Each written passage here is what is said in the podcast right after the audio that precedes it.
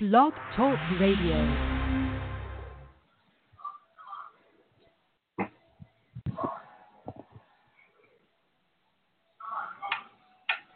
Good evening and welcome to Being a Leader live with Brenda Baird, a radio show about leadership. Whether you're a first time manager, seasoned executive, or simply exploring the art of self mastery, this show will get you thinking about the essential skills a leader must master. My philosophy is we are all leaders somewhere in our life, and certainly we are the leader of our own life. I'm your host, Brenda Baird, a certified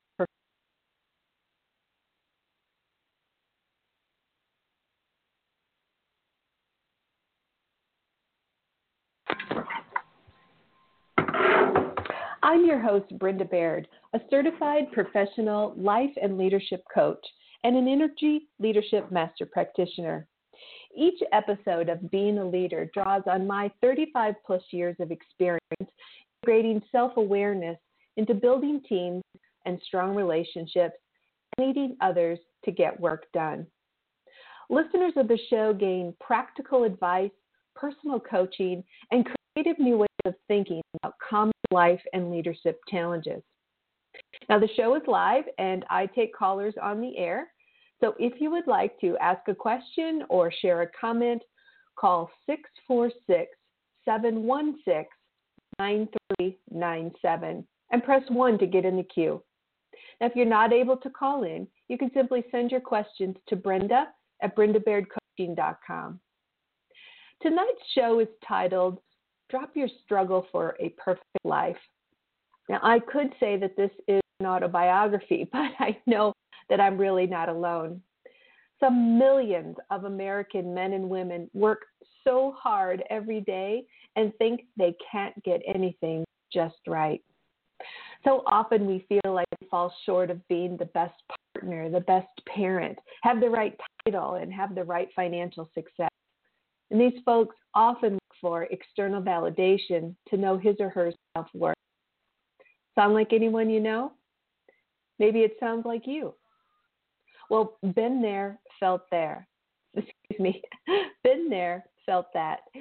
Here's what I know after years of struggling with the very topic of perfection that you don't have to stay stuck in the discouragement, resentment, and struggle for a perfect life. On this episode, I'm going to explore the self imposed rules that mislead us into a perfectionism, people pleasing, and procrastination prison. You know, we're not bad people because we like things done correctly. But with that said, what I find is we can use our limiting beliefs about what is good enough to run our lives. For these folks, there is a big chance of simply following some really bad rules, rules promise us happiness, acceptance, and maybe even love, but it really misleads you into perfectionism.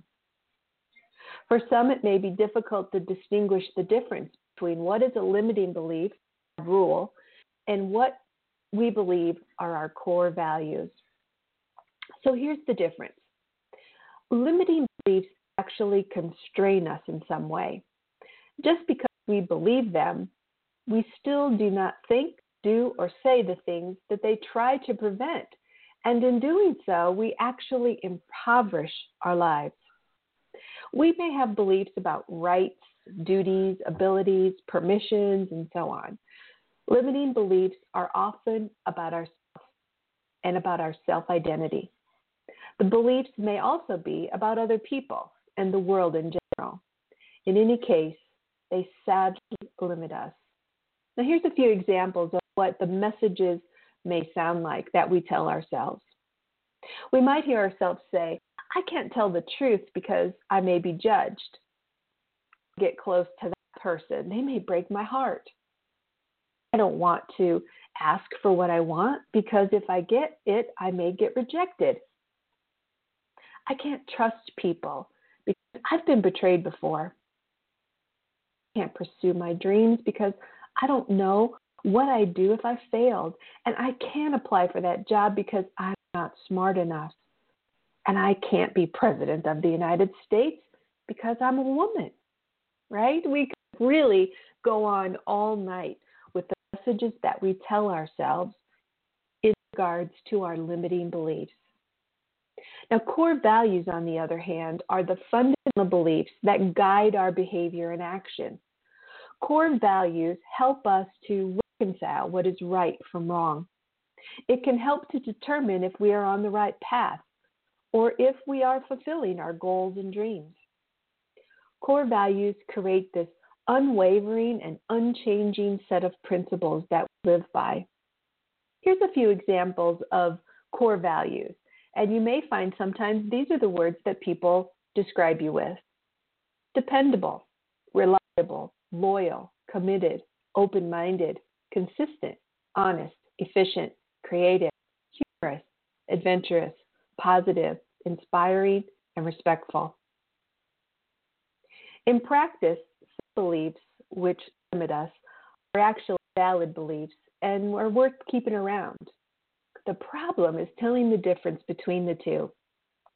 The reality is, many of us err on the side of perceived, not necessarily real, safety. Limiting beliefs are untrue and they are based on mistaken facts. They are lies that we tell ourselves and so prompt us to treat things with undue caution. So, if you want to overcome limiting beliefs, you must first recognize them and then take action to change what you believe. Now, if this sounds like you and you're struggling to let go of the idea of a perfect life, I really want to help you. Together, we can identify the patterns you need to break and discover how reality is an inside job, meaning it's all in our heads. Connect with me at brendabairdcoaching.com or follow me on Facebook, Twitter, and LinkedIn. You'll find support and inspiration there. Now, remember, the show is live and I take callers. So if you uh, have a question, feel free to call in. Uh, it looks like I have a caller here. So, caller with 8658, you're live on the air. Tell me your name and what's your question? Hello? Caller? I'm talking to the caller with the last four digits of 8658. Your mic is live. All right. Well, it looks like maybe we aren't connected. So if you have a question, I'm going to clear the queue.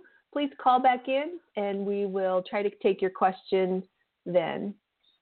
So again, remember the show is live and I take callers on the air. If you would like to ask a question or you have something you would like to share, 646 716 9397 and press 1 to get in the queue. Or feel free to send me your questions at brenda at brendabairdcoaching.com. Tonight, I want to do something special. Tonight, I want to share with you my own personal story of perfectionism. You see, there's nothing perfect about me, and I'm okay with that now. It wasn't the case for most of my life, though. In fact, I've been a perfectionist for more than 30 plus years. The first five years of my life, I was free to be as messy and magical as I wanted. But by first grade, things began to change. My mom had purchased me a large pad of lined paper and colored pens, and I would spend hours trying to write my name, first and last name, neatly. Looks like our caller has called back in. The last four digits of your number are 8658. Your mic is live. Tell us where you're calling from and your name and what's your question.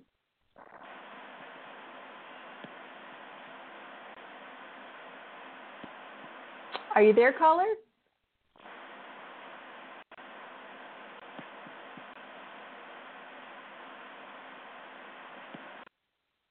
Well, it appears as though whoever is trying to call in is having a bit of trouble being able to communicate with us. So um, hopefully we'll get that worked out.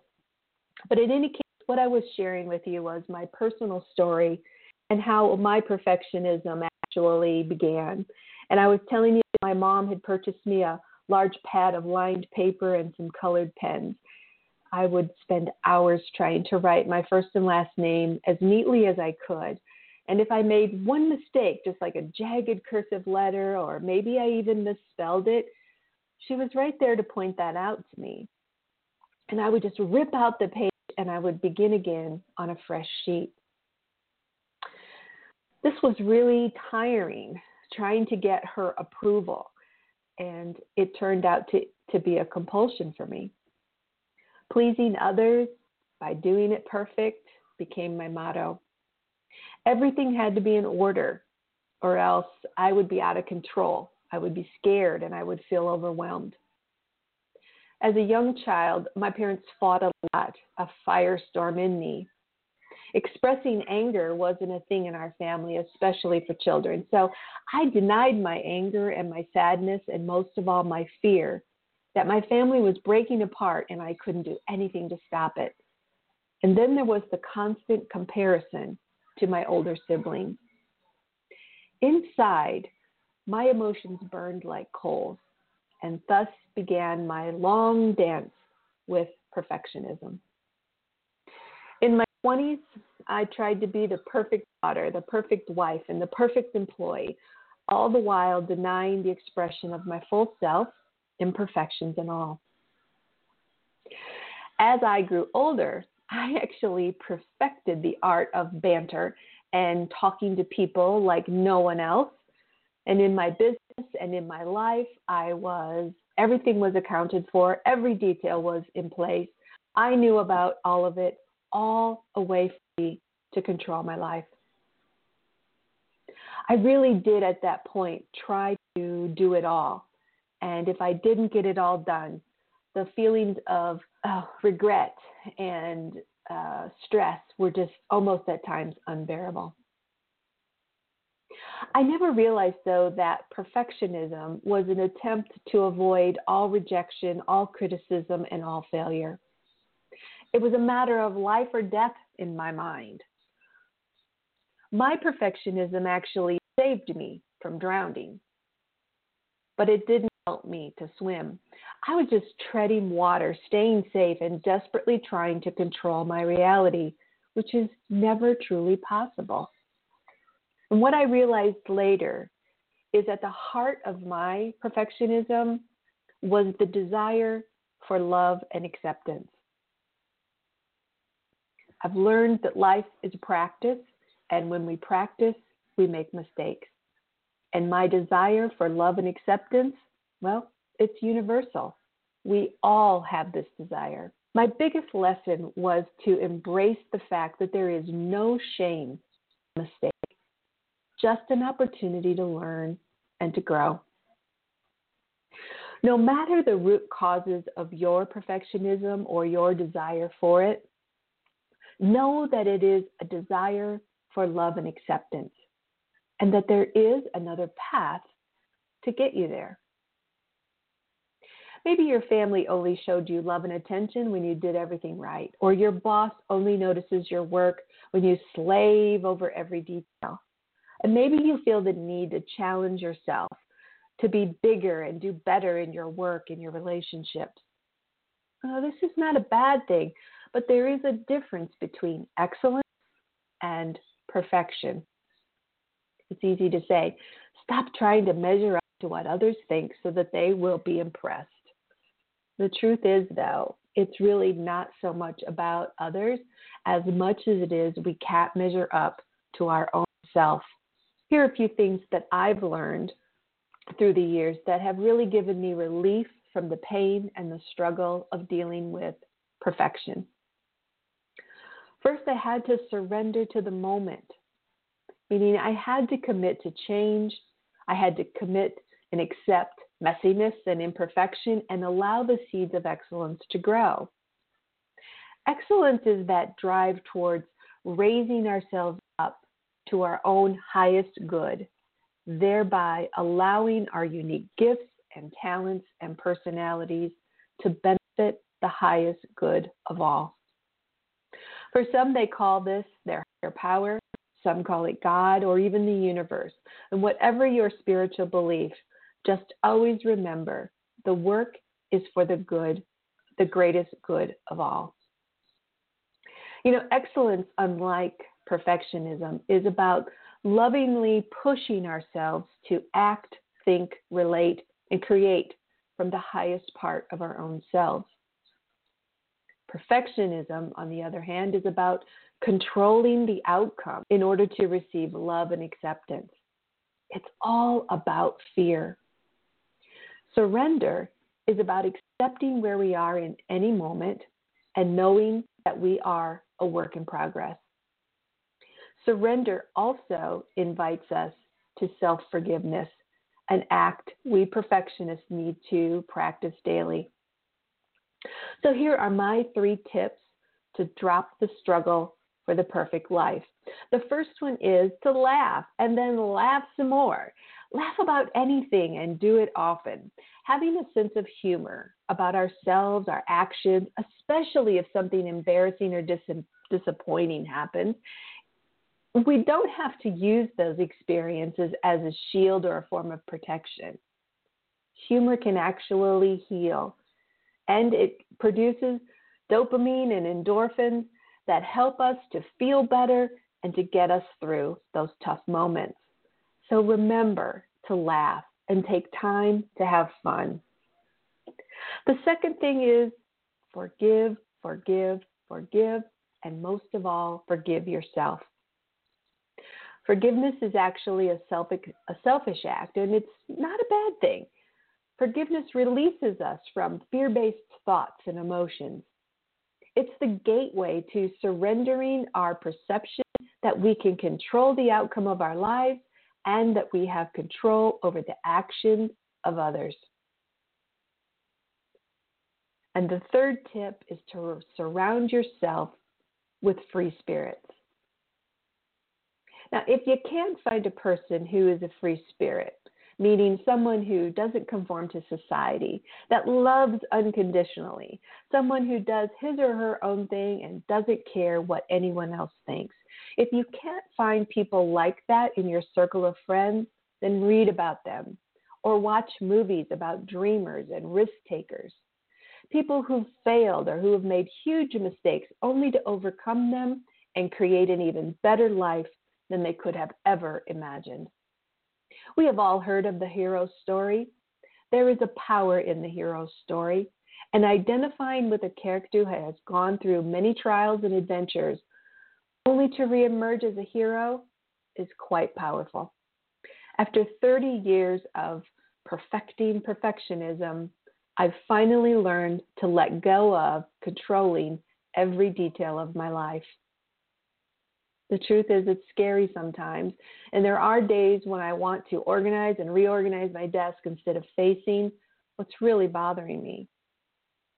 But those difficult, uncomfortable, and challenging moments pass much quicker, quicker when I simply exhale and surrender to whatever is in my heart and in my mind. A sort of softening occurs, and my body finally react, relaxes instead of being constantly braced for this struggle. I may still compare myself to social media dynamo, dynamos who effortlessly attract huge followings on Facebook or avoid looking at myself as I pass by a store window in fear of being disappointed by my reflection. But now I just smile and I keep going, knowing that this too shall pass. I really think perfect should be on the list of four letter words. The expectations that come from per- perfectionism can literally bury us alive.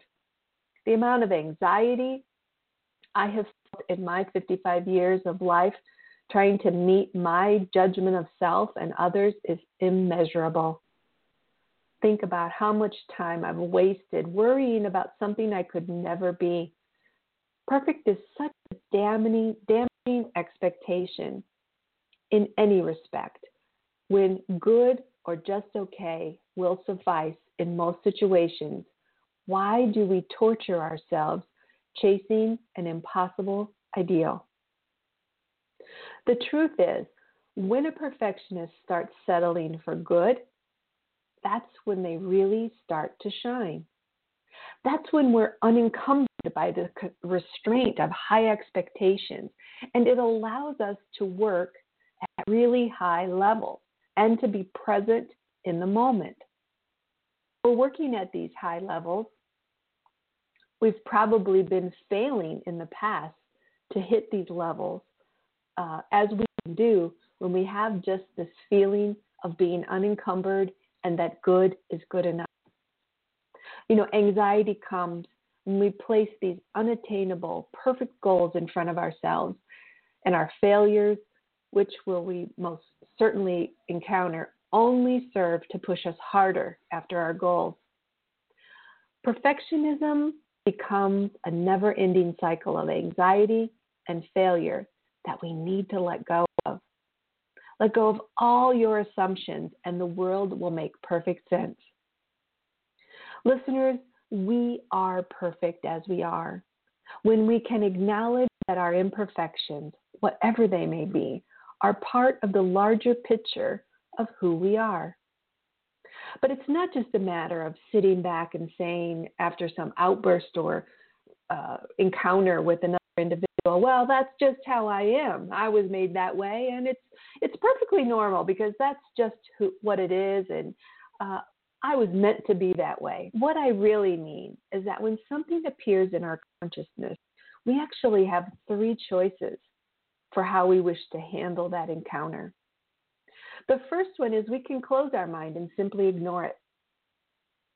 The second one is we can lose our mind. We can identify with the thought or the feeling and respond as if whatever our thoughts or feelings, those terrible messages we hear, we face it as being the truth and we respond accordingly. Or the third way is that we can open our mind, experience the thought and feeling without judgment or fear, and know it for what it is a narrative imposed on reality and not the truth about reality. So, three ways we could respond we can close our mind, we can lose our mind, or we can open our mind. I, for one, still be upended by a thought or a feeling that will dog me for hours, snapping at my heels, insisting I not only listen to it, but acknowledging it as the truth, that it's trying to convince me this is true in those times, I can sense a feeling of contraction within my heart. When I become aware of my aversion, I try to reconnect with the spaciousness that I have known in my meditation that I do earlier in the day. Essentially, I try to respond to my actual experience as being neutral. Meaning the experience itself, it has no meaning. It is just neutral. And I choose now to substitute a feeling that might help me respond in alignment with my values. It's in that moment I remember that whatever is going on in my head, always, and I mean always, an inside job. Thank you for listening. It was my honor to share my personal story of perfectionism, and I hope you find inspiration in my words. If you want more information about transforming your life from a life of perfectionism to the freedom of living your true self, visit my website at brendabairdcoaching.com. I look forward to being with you again December 27th for another episode of Being a Leader. And I think that's a wrap, Tommy. So until next time, be safe and have fun.